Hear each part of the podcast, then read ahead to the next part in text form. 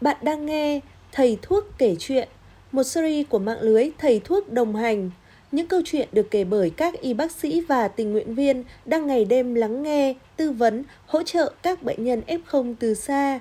Những niềm vui, nỗi buồn, băn khoăn và cả xót thương khi được nghe đồng bào nói, nghe dân mình kể sẽ xuất hiện trong series này. Mời các bạn cùng lắng nghe.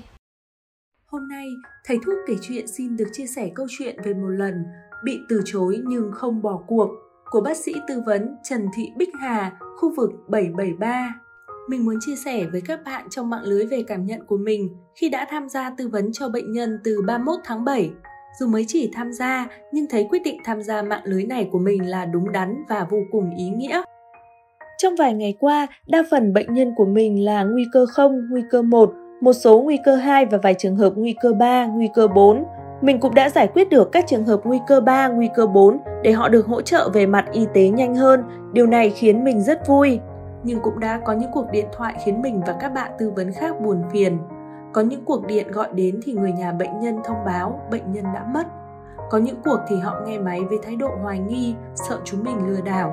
Hôm qua, có một anh nghe mình giới thiệu xong thì nói xa xả như té nước vào mặt. Cô thì tư vấn cái gì? Tôi dương tính nhưng mà chẳng làm sao, tôi chẳng có triệu chứng gì, tôi hoàn toàn khỏe mạnh. Đợi cho anh ấy xả xong rồi thì mình nhẹ nhàng nói Cũng có những người F0 không có triệu chứng như anh, có người thì triệu chứng nặng. Mục tiêu của mạng lưới là phân loại nguy cơ và theo dõi để không bỏ sót những trường hợp bệnh nhân nặng, hỗ trợ họ được tiếp cận với chăm sóc y tế sớm hơn để không ai bị bỏ lại phía sau.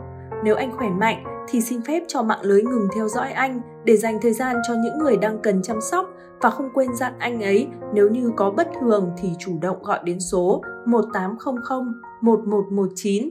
Sau một hồi thì anh ấy hiểu ra rồi thì xin lỗi và cảm ơn. Vậy đó các bạn ạ. Dù là mỗi người trong chúng ta đều cảm thấy mình chưa làm được gì nhiều, nhưng gộp lại chút chút của mỗi người trong mạng lưới, vài nghìn người tình nguyện thì chúng ta cũng có những đóng góp không nhỏ cho cộng đồng, phải không các bạn? Xin cảm ơn câu chuyện từ bác sĩ Bích Hà. Dù biết rằng trong quá trình tư vấn cho bệnh nhân, các y bác sĩ và các anh chị tình nguyện viên sẽ không ít lần gặp phải những câu chuyện tương tự, nhưng bằng sự tận tình và quyết tâm chiến thắng đại dịch, mạng lưới tin rằng các anh chị sẽ vững lòng và vượt qua tất cả vì một Việt Nam chiến thắng đại dịch.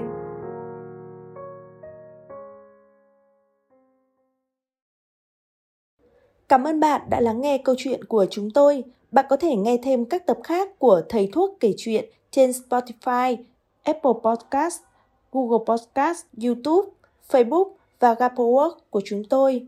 Cảm ơn và hẹn gặp lại các bạn trên các kênh của mạng lưới Thầy Thuốc đồng hành.